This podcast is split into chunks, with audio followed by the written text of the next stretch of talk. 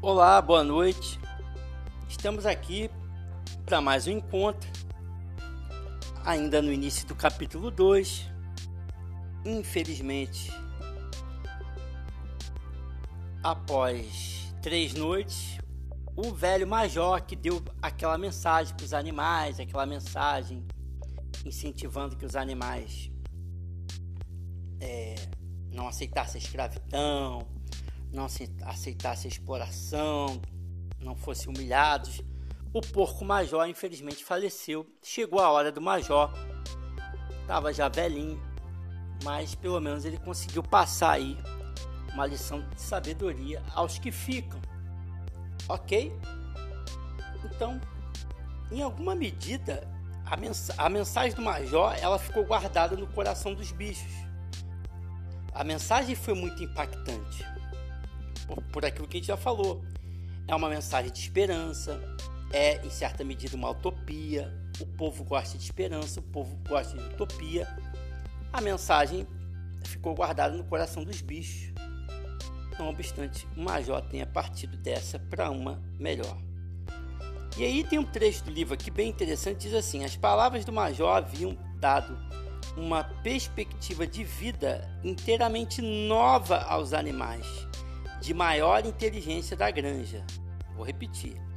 As palavras do Major haviam dado uma perspectiva de vida inteiramente nova aos animais de maior inteligência da granja, tá?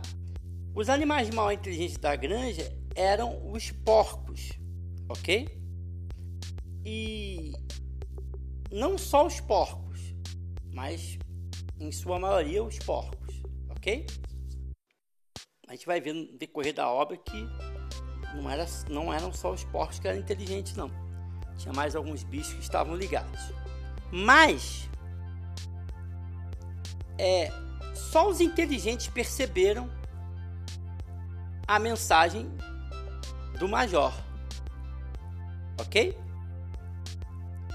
Então, o que, que isso significa? Que quanto mais inteligente você for Quanto mais você buscar conhecimento, quanto mais você estudar filosofia, estudar ciência, quanto mais você buscar conhecimento, quanto mais você utilizar o crivo da razão, quanto mais você raciocinar, mais coisas você vai perceber. Na mensagem do Major, só os inteligentes perceberam. E isso acontece todo dia. Tem muita coisa que muita gente não percebe porque não são inteligentes. E tem outras coisas que só alguns percebem porque só alguns são inteligentes. Então, seja em qual situação você tiver, quanto mais rápido você buscar conhecimento, quanto mais você buscar buscar o uso da razão, buscar a filosofia, quanto mais você ler, quanto mais você aprimorar sua inteligência, mais coisas você vai perceber, ok? E quem não se aprimora não percebe e coisas passam batidas. Os mais inteligentes da granja entenderam a mensagem do major que morreu, do porco major que morreu.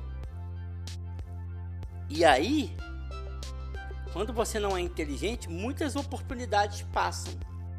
E você não, não pega essa oportunidade porque você não consegue perceber. É por isso que o, o, o Platão diz é, que você tem que sair da caverna, que a ignorância é uma caverna com sombras. Quanto mais você sai da caverna e vai para fora, mais acesso à luz você tem e mais a escuridão se dissipa, mais a escuridão vai para longe. Então, se a vida tem dor e é difícil, uma vida de ignorância é muito mais difícil. Tudo bem? E a gente vai conhecer três porcos que vão fazer a diferença nesse livro tá? Eu vou ler o trecho que fala aqui da apresentação dos porcos. Salientavam-se entre eles dois jovens barrões, Bola de Neve, Napoleão, que o Sr. Jones criava para vender. Napoleão era um cachaço Bex, é isso? Assim que fala? Bex, perdão. Berkshire, de aparência ameaçadora. O único Berkshire da fazenda. Pouco falante, mas com a reputação de ter uma grande força de vontade. Bola de Neve era mais ativo que Napoleão, de palavra mais fácil, mais imaginoso, porém não gozava da mesma reputação quanto a solidez de caráter. Todos os demais porcos da fazenda eram castrados. Dentre estes, o mais conhecido era um porquinho gordo chamado garganta de bochechas redondas, olhos sempre piscando, movimentos lépidos e voz aguda. Manejava a palavra com brilho e, quando discutia algum ponto mais difícil, tinha o hábito de dar pulinhos de um lado para o outro e abanar o rabicho, uma coisa bastante persuasiva. Dizia que Garganta era capaz de convencer de que preto era branco. Ok? Então a gente tem aqui o, o Napoleão, que tinha uma, uma aparência assim que dava um certo medo, né? Mas tinha uma reputação de ser um cara esforçado, ter força de vontade. O Bola de Neve, né? Não gozava da minha reputação. A reputação do Bola de Neve não era das melhores, tá? Mas era um pouco mais, digamos assim, mais imaginoso, de palavra mais fácil. Sabia levar a galera ok? Apesar de não ter a reputação muito boa. E o Garganta, o Garganta era o cara que levava geral no papo, ok? O Garganta ele tinha uma capacidade de fazer as pessoas mudarem de ideia impressionante, impressionante. Digamos que o Garganta fosse o, relação, o relações públicas da parada, tivesse o um negociador aquele que persuade, aquele que faz mudar de ideia, o relações públicas, o negociador, aquele que vai ter um.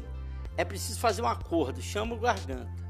É preciso convencer um, um, povo, uma galera a mudar de ideia, chama o garganta. O garganta era muito bom e ao longo do livro vocês vão conhecer melhor o garganta, o Napoleão e o Bola de Neve. Ok?